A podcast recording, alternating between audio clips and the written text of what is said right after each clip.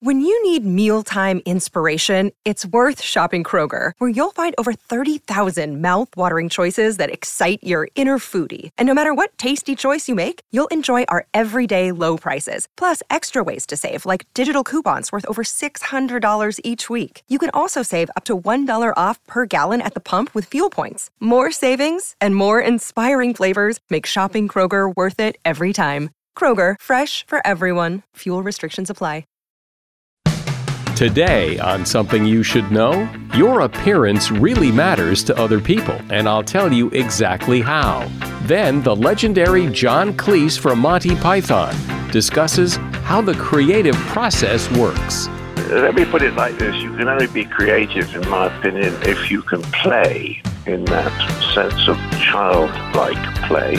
And you can't do that much if you're an adult because there's too many responsibilities and interruptions. Then, is laughter really the best medicine? And a look at the events that got us all where we are today, like the asteroid that hit the Earth and wiped out all the dinosaurs. You know, with the Earth turning at a thousand miles an hour, if that asteroid, which had probably been circulating the solar system for four and a half billion years, if it had entered the Earth's atmosphere a half hour sooner, half hour later, you know, dinosaurs would still be here and you and I wouldn't be having this conversation. All this today on Something You Should Know. If you have to hire someone, what's the best way? Referrals? Well, maybe that could work. But just because somebody knows somebody who knows you doesn't necessarily mean they're qualified. Or you could pull out that file of random resumes that came in during the last six months. Maybe there's somebody in there. Maybe. Now, I, if you're hiring, you need Indeed. Indeed is your matching and hiring platform with over 350 million global monthly visitors according to Indeed data, and a matching engine that helps you find quality candidates fast. As a business owner, I've found that hiring the right people, well, there's just nothing more important. Don't leave it to chance or a referral or a random resume. Use Indeed. In the minute I've been talking to you, 23 hires were made on Indeed, according to Indeed data worldwide. Indeed's matching engine is constantly learning from your preferences. So the more you use Indeed, the better it gets. And listeners of this show will get a $75 sponsored job credit to get your jobs more visibility at indeed.com slash something. Just go to indeed.com slash something right now and support this show by saying you heard about Indeed on something you should know. Indeed.com slash something. Terms and conditions apply. Need to hire? Oh, you need Indeed. Something you should know. Fascinating intel, the world's top experts, and practical advice you can use in your life. Today, Something You Should Know with Mike Carruthers.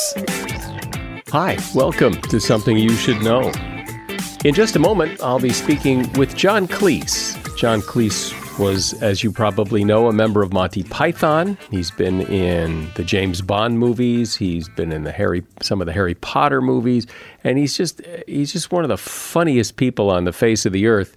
And he has a, a new book out on creativity. We're going to talk about, and that's coming up in just a moment. First.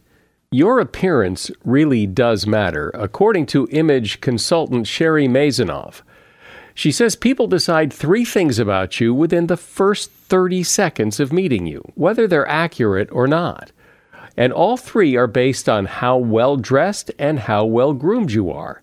First, education level. The better your appearance, people assume you have a higher level of education. Number two, socioeconomic status. The better dressed you are, the higher socioeconomic level you are perceived to have. And third, desirability. In a professional environment, the more professional you look, the more desirable you will appear. Women who wear tasteful makeup earn 20 to 30 percent more than women who wear too much makeup or none at all. Too much or no makeup sends out a message of low self esteem. And that is something you should know. Who doesn't love John Cleese? Ever since I saw him on television in Monty Python sketches and in movies, I have found him to be extremely funny. And of course, he's also a big movie star, having been, in addition to Monty Python films, A Fish Called Wanda. He played nearly headless Nick in the first two Harry Potter films. He's been in two James Bond films, Die Another Day and The World Is Not Enough. And he's the author of a book about creativity. It's called Creativity, a short and cheerful guide. Hi, John. It's a pleasure to have you on Something You Should Know. Thank you for asking me to be on. So it's interesting. I love this topic of creativity because everybody has their own sense of what, what it means. What does it mean to you to be creative? It just means the capacity to have uh, better ideas about how to do just about anything. Oh, I like that definition because it does seem people have this image of, well, he's a creative type. You're a creative type. yeah. And usually well, that means he's somewhat eccentric and, and we don't really know what he does. yeah, I think in a way it's right because a lot of, a lot of uh, creative, in quotes, people do behave in a slightly more bohemian way than the rest of us. Uh, but I think that's because they have a, a different value system that comes from the fact they are creative. I think a lot of people who are creative very much enjoy creating, and uh, there's a slightly obsessional quality to the greatest artists, uh, which is what bothers me about trying to become creative. But I think you can become creative for short periods of time. Let me put it like this. You can only be creative, in my opinion, if you can play in that sense of childlike play. And you can't do that much if you're an adult because when you're a child, you can do it because your parents are minding the shop. When you have to mind the shop, you can't get in that playful state because there's too many responsibilities and interruptions. So the only way you can become uh, creative or playful is to set up a period of time, I would thought maybe an hour and a quarter, an hour and a half, when you just cut yourself off from the world, from all interruptions, and um, make sure without those interruptions that you then uh, uh, sit down and address whatever problem it is in a playful way without furrowing your brow, just playing without trying to control your thoughts or anything like that, just seeing what happens. Can you give me an example Yes, I can. Uh, the one I usually give is when Chapman and I began writing for uh, Monty Python. Uh, we couldn't get an idea, so I did what I always do: is I pick up the thesaurus and start throwing ideas out, and uh, I read words out. I said uh, cucumber. We both looked at each other, and I said plummet. Oh, I like that word. I said, yeah, it's a good word, isn't it? Plummet. Something dropping vertically onto the concrete. And then I said, well, what would plummet? And Graham said a sheep would plummet. And I said, well, what were you talking about? And he said, well, if, if a sheep was trying to fly, it wouldn't be able to, so it would plummet. And we both laughed and wrote a sketch about sheep being taught how to fly but that's the sort of random way it has to work. But that's what talking about sheep plummeting, which is a wonderful image in my head now. Uh, how how does that translate if you're trying to come up with a new product for your business or you're trying to come up with a new? Well, it's exactly the same process, Mike. Exactly the same. You just sit there and you play with ideas without trying to control. You know, one of the problem with business people is that they are all, always trying to control things. I, I know a lot of body workers. You know, uh, some of the best in the world. I go to the guy who who uh, looks after the Clippers. Um, and they all say that the businessmen are the hardest people to treat because their bodies are so rigid. And why are they rigid? Muscular strain from trying to control everything. And that's what you have to work at, work against. You have to go into a completely different, instead of short, sharp, logical, analytical thinking, you have to go into a much more meditative way of thinking because anything that's a real breakthrough comes from the unconscious. And you can't, and it, of course, it speaks to you in the language of the unconscious. It doesn't give you neatly typed out instructions. It comes up in terms of images or, or feelings. I mean, uh, Einstein said part of his, his, his process of thinking was, um, was muscular.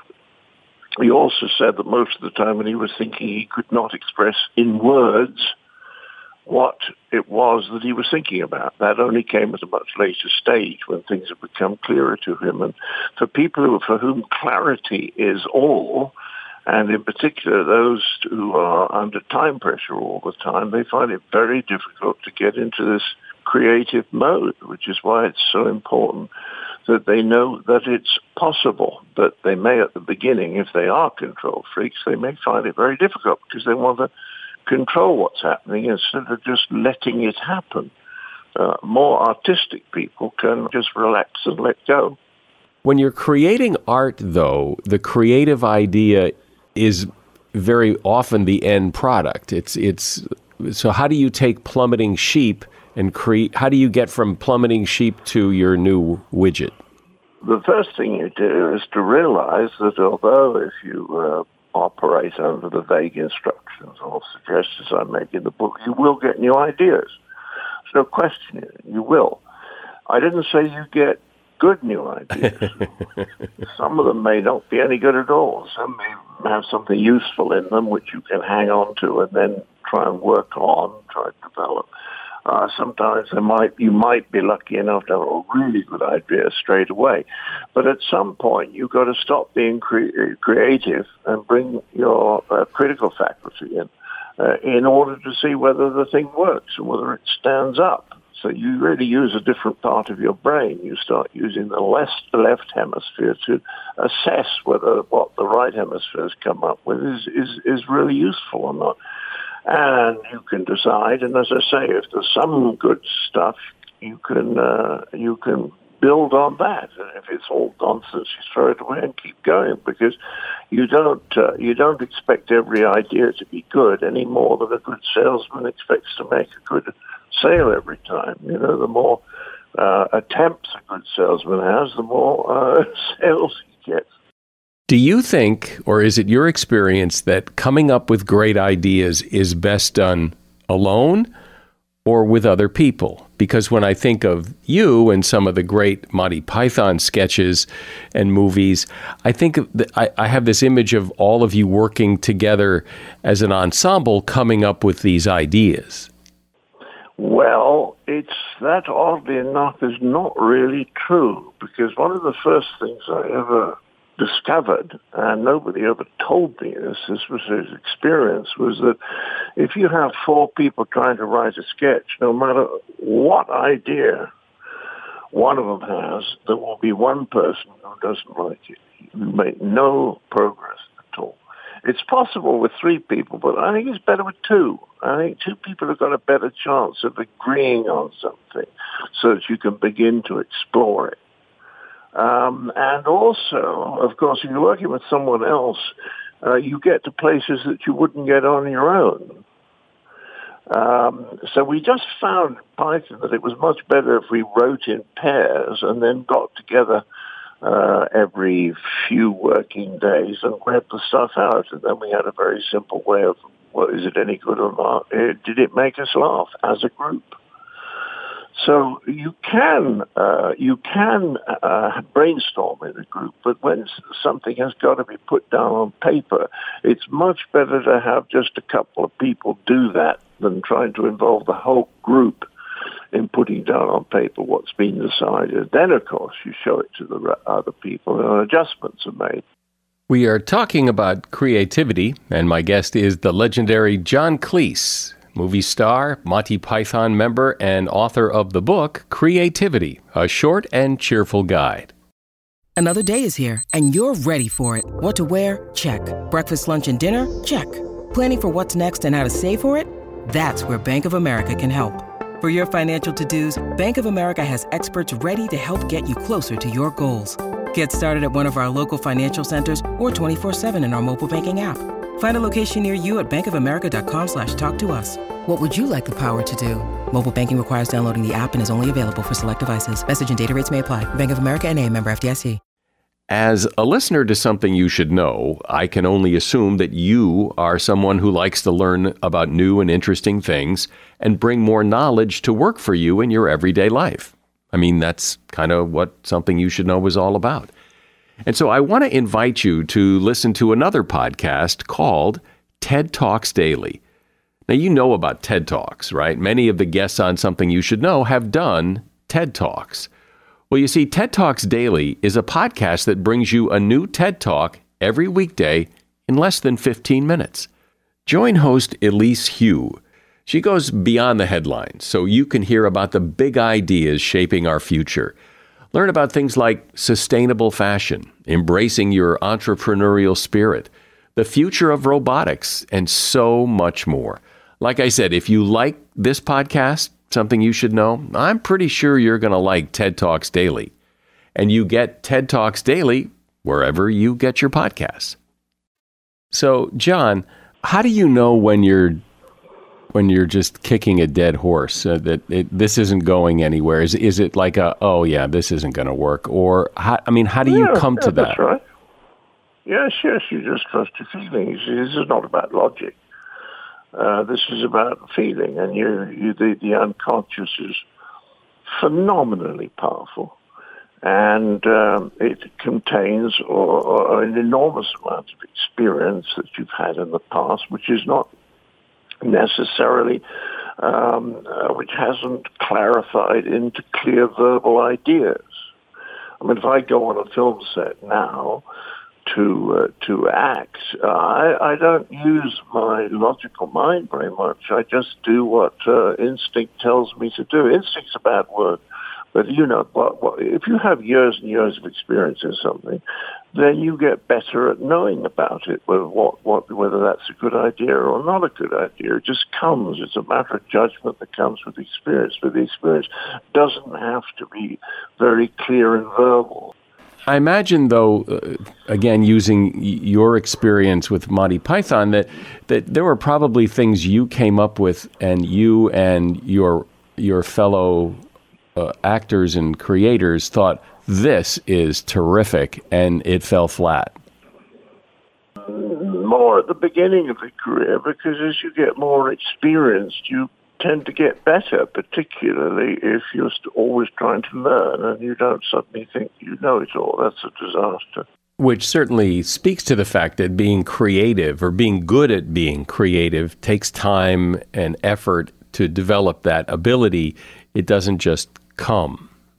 Well, I think like anything, um, uh, one of the things I do realize now is that people who do the same thing day after day, year after year, are not necessarily very good at it unless they're trying to improve.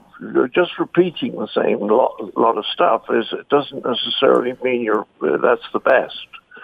Uh, it's people who are looking all the time, thinking, how can I be better? How can I do that better? If you look to improve yourself the whole time uh, and you don't pretend that you now know it all, then you get better. And then the experience that you have that you can bring to bear through these promptings from the unconscious will be much better. Uh, but if you're not, if you think, well, I'm jolly good at my job and I have nothing more to learn, then you will stay at that level. And this doesn't mean you don't have judgment, but it may not be very fine judgment. Yeah, there's a great book by Matthew Syed uh, called Bounce. He became the British table tennis champion for many, many years without, he says, having much ability. But, you know, the very best players, tennis players, for example, they, they, they ruthlessly find out what their weaknesses are and then they practice those weaknesses absolutely regimentedly. And then the weaknesses become strengths, and then they move on to the next weakness. That's why they're so good at it. A lot of people don't really think, well, what am I weak at? You know, I'm I'm play myself at chess every now and again. Not that I'm very good, but I like to give my brain a little bit of a workout. And I've noticed I'm very, very bad defending against attacks by knights. But now that I know that, I've got a bit better because I, I particularly I look particularly hard for how the knights can attack me. Do you see what I mean? Yeah, and that flies in the face of a lot of advice, which is know your strengths and get better at those. Don't try to get better at something you're not very good at. Yes, that would suggest there was some activity where your prowess were perfect. Right, but but in chess and, and like in tennis, it, that's the thing you need to get good at, which means you need to get better at the things you're not good at within that realm. Yes, of, exactly. Yeah. You get better at the things you find your weaknesses, and then as you find your weaknesses and work on them, then that means that you actually get better, and you'll get more and more good suggestions coming up from your unconscious.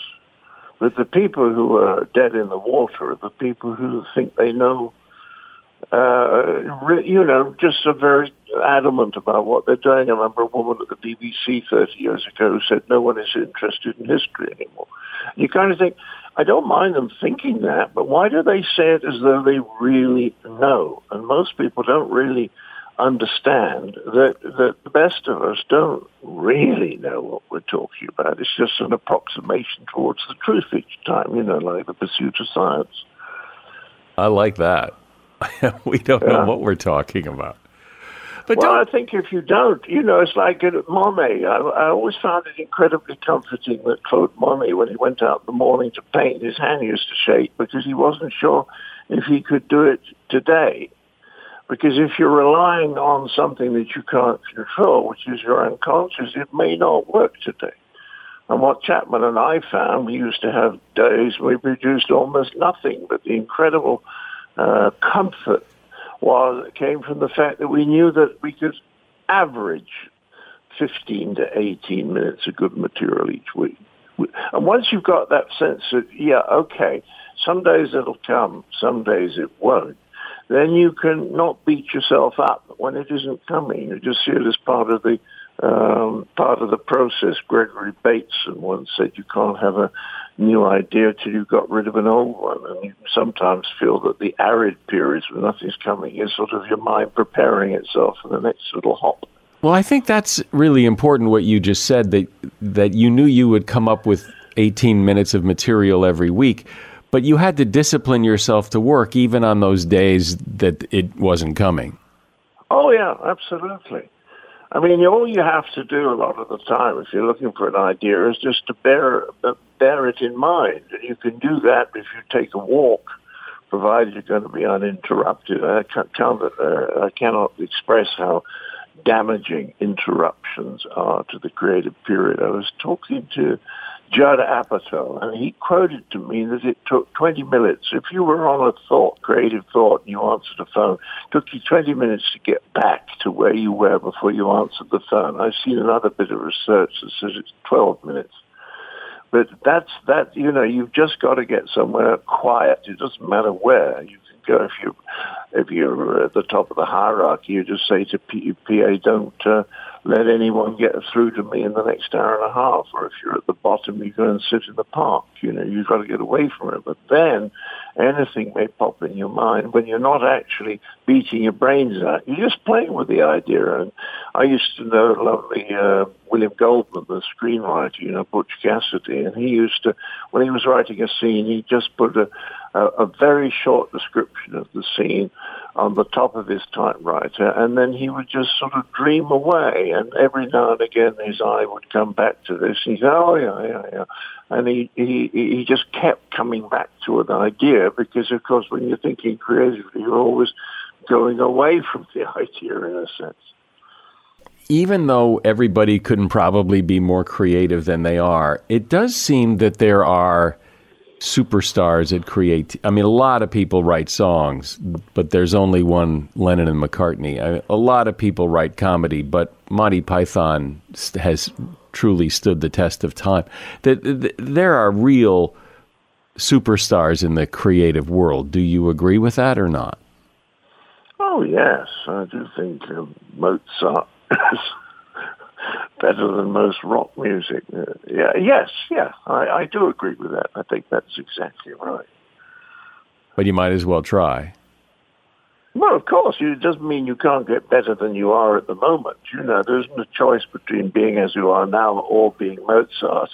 There's a lot of intermediary positions.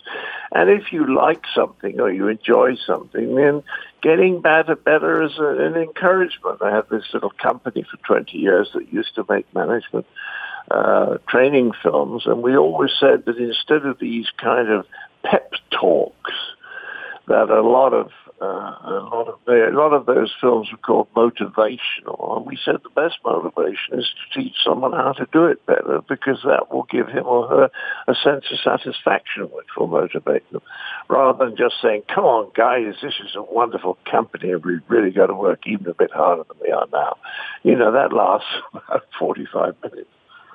Lastly, why do you think the Monty Python humor has lasted as long as it has? I mean, generation after generation watch those films and watch those television sketches, and they're still just as hilarious. What is it? Well, you see, I think what it is is deep down, it carries a sort of emotional message, and that is it's all a lot sillier than you think, folks you know, you, you're brought up as a kid to respect older people and to think they know what they're talking about. But my favorite quote was from a, a friend of mine, a good friend of mine, and he'd just seen the first six or eight Monty Pythons. And I said, well, what do you honestly think of it? He said, what I really like about it is that after I've watched Python, I cannot watch the evening news. He said, because I can't take it seriously. And I think that's a wonderfully healthy attitude. Well, I think that's so much of the magic of Monty Python because you guys always looked like real adults, but you acted like children. that's good. Yes, we. Yes, well, that's right. As, uh, I think it was uh, Ogden Nash. He had a nice little rhyme saying something about the fact that growing old is inevitable, but maturing is optional. And I, I like that. I think that. Uh, remaining young is dependent on not thinking that you know it all. Well, this has been fun and a real pleasure. John Cleese has been my guest, best known, I suspect, as a member of Monty Python. And he is author of the book Creativity, a short and cheerful guide. And you'll find a link to that book in the show notes. Thanks, John. Thanks for being here. Thanks, Mike. It's been a pleasure, and it's nice to have a giggle with you. We live in a chance driven world. Think about it. What are the chances you're even here? What are the chances you're in the career you're in or you live where you live? Chance is constantly bumping into your life and my life and everybody else's life and changing it all. From the weather to the people you meet to the illnesses you get to where you grew up, it's all chance and it steers your life. It's also pretty interesting to explore. Sean Carroll has taken a serious look at chance. Sean is an award winning scientist, writer, educator, and film producer. He's vice president for science education at the Howard Hughes Medical Institute, and he's author of the book, A Series of Fortunate Events Chance and the Making of the Planet, Life, and You. Hey, Sean, welcome. Hi, Mike. Thanks for having me. Sure. So, explain why you took on this topic, why a science writer would write about odds and chance. Yeah, I think that it's an underappreciated side of life, chance. I think we all play games, you know, about what if, what if, and um, but if you take it really far, sort of into our biological lives and into our deepest history, it's pretty remarkable at how lucky we are, each of us, to be here. So let's start by picking one of those events that has changed everything by chance, and, and let's begin there. Well, pick one that everyone's heard about. is probably the asteroid that hit the Earth 66 million years ago and caused the extinction of the great dinosaurs. But it's also the case that that was really a reset button for life on Earth. At, at the time, mammals existed, so the big group of animals to which we belong, furry animals but they were small and fairly insignificant at the time relative to the big dinosaurs. Well, this asteroid comes along, causes terrible conditions on Earth for several decades that causes really the collapse of life across the planet. And the survivors turn out to be some small burrowing mammals and a few shorebirds and crocodiles and turtles. And uh, were that though for that reset, um, you know, mammals would not be that prominent, and you know, dinosaurs would most likely still be here. In fact, when you really drill into it and understand that that's the largest asteroid to hit the Earth in the last half billion years, and that where it hit matters. So it hit the Yucatan Peninsula in Mexico, and geologists now estimate that a really small fraction of the surface of the Earth contains sort of the right mixture of rocks that, when vaporized uh, by an asteroid, would, would cause that kind of deadly stew. So it's a combination of really astronomically low odds that um, things turned out the way they did. In fact, you know, with the Earth turning at a thousand miles an hour, if that asteroid, which had probably been circulating the solar system for four and a half billion years, if it had entered the Earth's atmosphere a half hour sooner, half hour later, you know, dinosaurs would still be here, and you and I wouldn't be having this conversation. But it did happen when it did happen. And it brings up that question, that thing you hear people say all the time is everything happens for a reason. Does everything happen for a reason, or was it just chance? Well, the big thesis is that really we live in a chance driven world. We, we wish everything happened for a reason. Obviously, some things are under our control, but when we're talking about big things in the story of life, including our individual lives, um, here we can play a little pop quiz for everybody. Your mom and dad, how many genetically uh, different kids could any couple have? Now, to unpack that a little bit biologically, know that dad contributes 23 chromosomes, mom contributes 23 chromosomes to give you your full complement of 23 pairs of chromosomes. So, how many different combinations could mom and dad make? You might think, you know, 23, 46, I don't know, maybe 92, but no, the answer is more than 70 trillion. So, we are each a one in 70 trillion combination. Now, I think when you kind of wrap your head around that, you think, well, yeah, we we are unique. We're lucky to be here and there will never ever be anyone else like us. And and maybe that's a source of some um, you know joy to some but it does this this is the role of chance in our lives. Everything doesn't happen for a reason. No one is deciding which chromosomes get put together. It's a random draw um, with 70 trillion different combinations. So um, it's it's it's unsettling to some people to think that there's so much chance but I think it's also a source of both sort of awe and joy if you look at it in a certain way.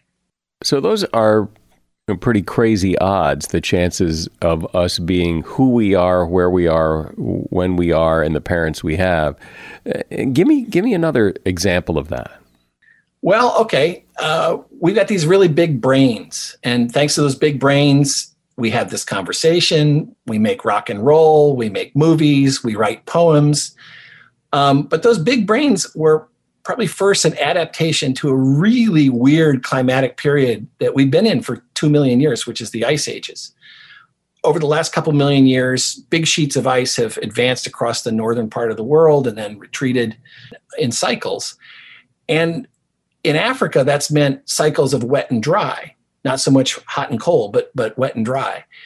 And clearly our ancestors have done well to adapt to these really changing habitat. We can tell from the record we've left behind in the forms of fossils and tools, but realize that because we're tool makers, we can make our own habitats. Because we conquered fire probably 800,000 years ago or more, you know, we can warm ourselves. And so this brain, which has grown threefold in size in those 2 million years, is our way of navigating a very volatile cycle of of the climate, and uh, and now we can use it for all sorts of um, hobbies. Um, so so and that ice age itself, if you want to say, well, then what causes the ice age? Well, we can get into that too. But point's just saying that a lot of our capabilities, a lot of our talents that we treasure, you know, they're just pieces of our biology that came along for another reason at first that we're now using in a different way.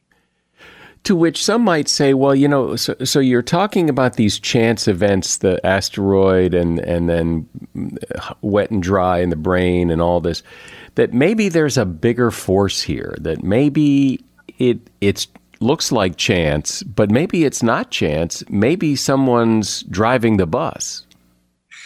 Well, that's the big question, isn't it, Mike? Certainly, that's the, that's what we've thought for a long time. You know, every culture and for millennia of civilization. We've always thought that there were powers in charge of the weather and of life and of crops and etc. Certainly in the last 50 or 60 years or so, we've learned so much more about the history of the earth and these geological, biological accidents that are happening essentially every day. Now, you say, could it be that maybe some of what we interpret as chance is really just we don't understand? Either there's somebody driving the bus, or maybe things aren't as chancy as they first appear to us. I think as scientists, we have to be open, certainly, to the fact that maybe if we knew more, it wouldn't seem so chancy. In terms of someone driving the bus, well, that's that's for everybody else to figure out. It, I, I think that you know this is still part of the story of science for the last 400 years has, um, you know, forced us to think differently about our world and ourselves and and chance is part of that. And that chance plays a role not only in the big picture like asteroids hitting the earth and and that kind of thing but really in individual stories. And so tell the Seth MacFarlane story. Yeah, well, I, I, open with this story because, again, here's the what if story, and it's a very dramatic one. So, Seth, in 2001, he was a 27 year old executive producer and creator of Family Guy, which at the time was not yet a hit. But because he was doing so well in show business at such a young age, he got invited back to his alma mater, which was the Rhode Island School of Design. And on September 10th, 2001, gave a talk there and then went out uh, to drink with some old professors. And uh, that partying made him late for his plane out of Boston the next morning. And he missed that plane by about half an hour, uh, plane from Boston back to LA. Well, it turns out that was American Flight 11, which wound up hitting one of the towers in New York. Um, Seth, after he missed the plane, just kind of went to sleep in the lounge waiting for the next flight and woke up to see all the commotion and the, you know, the horrible pictures on on TV. So, um, you know, there's there's a close call, and you know, nothing kind of forces that question of, you know, does everything happen for a reason or some things by chance? Then these kind of close calls or or trauma. Seth himself sees it. He doesn't sort of believe in fate. He thinks it's a, you know, just dumb luck that he missed that flight. He missed, he'd explain he miss, misses a lot of flights. But um, it, it puts in pretty stark relief what a thin line there can be between, you know, life, life and death, a few minutes one way or another. And, you know, life can turn out very differently. It's, it's true for individuals and it's, you know, it was true for the dinosaurs. Well, and and the fact is that he missed the flight, so someone else got his seat who might not have gotten his seat. It's just bad luck. Exactly. Yeah, there's another twist of the story, which is um, there was another uh, celebrity who had at one time booked that flight, which was Mark Wahlberg. And you may know that about 11 years later, Mark Wahlberg and, and Seth MacFarlane teamed up to make the movie Ted, of which I'm a fan. And um, and it was a blockbuster, made about a half a billion dollars. Well, I know that I have on more than one occasion laid in bed wondering, you know, what are the chances that I'm here? That how did I end up here? I mean, it it just seems so amazing. So so tell me another fortunate event. Well, again, I, I, I, like to think about things around birth because I, we often don't take stock in, in how lucky we are, right? If just if you the more you understand about biology, it's almost a little bit scary because um, not only are we a one in 70 trillion event from our parents, but if we're fortunate enough to be born with good health, um, you know, that requires a lot of things to go well because every day um, in our parents, but also in our own lives, every time DNA gets copied, mistakes get made. Now, those mistakes have, uh, they cut both ways. So without those mistakes, there would be no human diversity. So, all of the glorious diversity of humanity that we celebrate is, is a product of mutation. But sometimes those mutations cause us problems. And in our adult lives, that's the basis of cancer. So if you're fortunate to avoid cancer, if you're fortunate to be born healthy, we can we can relish that. But I think we can also appreciate that other people don't have such good fortune, and that you know when it comes to things like cancer, um, you know most of us uh, will be struck, if not ourselves, um, people somebody very close to us. So this chance-driven world, you know, it, it both gives and takes. When you talk about the fact that we live in a chance-driven world, chance though has laws the the law of odds the odds are that this will happen and this won't happen and and you can plot that on a graph so who wrote those laws well I, one insight i can offer into at least one law so mutation is a really important process. So, mutation is the changing of the letters in DNA. Um, and it happens. Uh, each of us is born with 20 or 30 changes that weren't there in either one of our parents. It's just something that that that happens in every new generation. Most of the time, those things don't amount to anything. But we now understand that mutation is really it's it's a built-in feature of DNA. It's not a bug it's we understand it now it's it's really a fundamental part of the chemistry of dna so this amazing molecule which is responsible for you know it, it encodes the information for making the whole living world. The changes in it are are inevitable. And so we don't need anybody to in- introduce those changes. They we now understand they occur really as a fundamental matter of physics and chemistry um, sort of a random generator, a random variation generator in, in each of us. And again, you could see that as either, you know, disappointing or astonishing because that little random generator is responsible for all the beauty and diversity and complexity of the living world. I, I, celebrate that. It's a it's an awesome thing to come to understand. So is this science or philosophy or a little bit of both? I mean, how do you, what hat do you have to put on to look at it the way you look at it?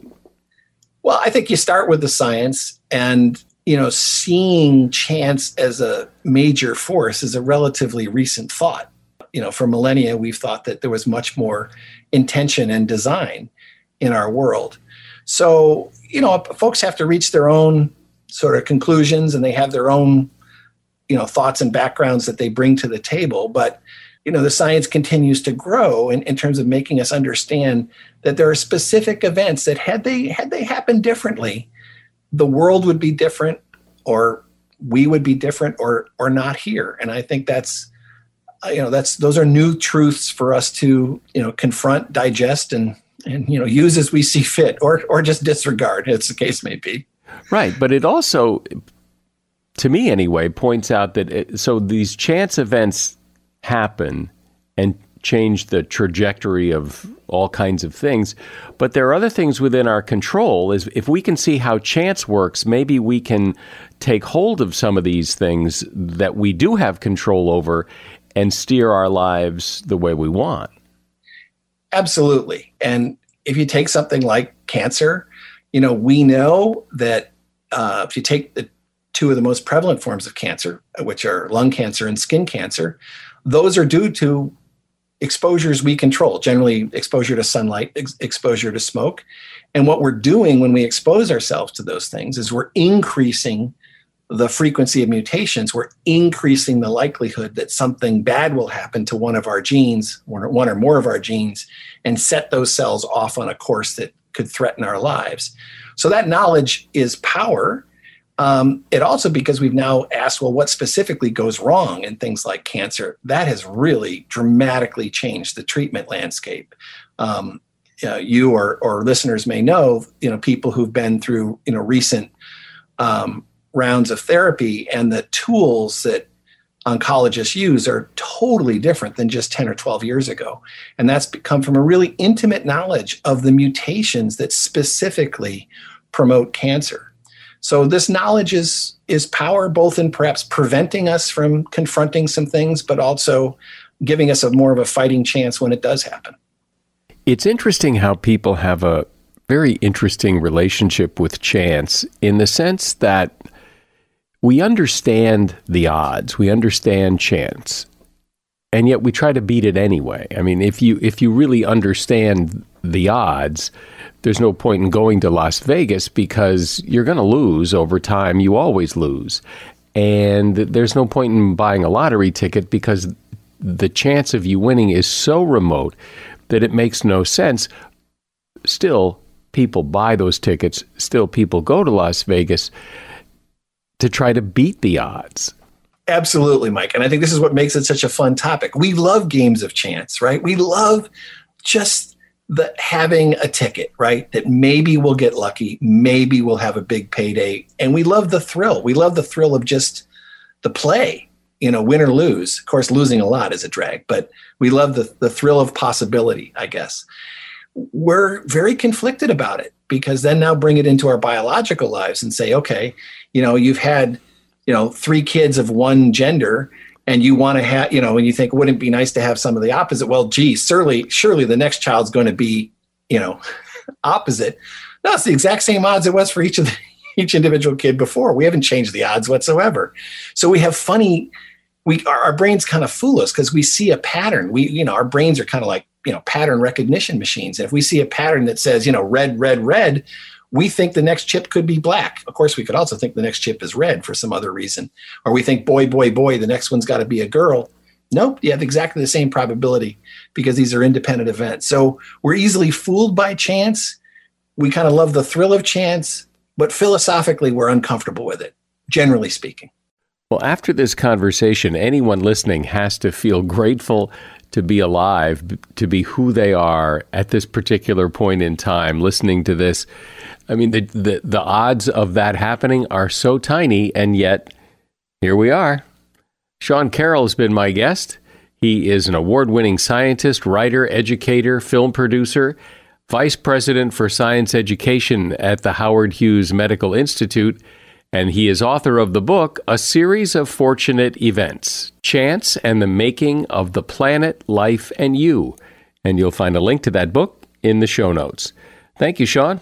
Thanks, Mike. Appreciate your interest. The scientific definition of laughter is a series of short bursts of vowel like sounds that last about a fifteenth of a second and repeat every fifth of a second. That, that's the technical description of ha ha ha ha. Laughter is typically done in groups. We actually laugh 30 times more often when we're with people than when we're alone. But what about that statement that laughter is the best medicine? Is it true? Well, according to psychology professor Robert Provine, there isn't a lot of science to support that. Although we feel better when we laugh, there's no real evidence that there's any positive impact on your physical health. And that is something you should know. You can help us grow our audience by telling just one person. Tell your best friend about this podcast and tell them to give a listen. I'm Mike Carruthers. Thanks for listening today to Something You Should Know. The Bigger Pockets portfolio of podcasts are worthy of your investment. We're having a real conversation as real real estate investors. New episodes available every day. It's important to buy where it makes money and not necessarily where you want to travel to. Bigger Pockets, On the Market, Rookie Real Estate, or Money Podcast. The purpose of flipping is to create more cash so then you can reinvest into other types of properties. The Bigger Pockets Podcast on YouTube or wherever you listen.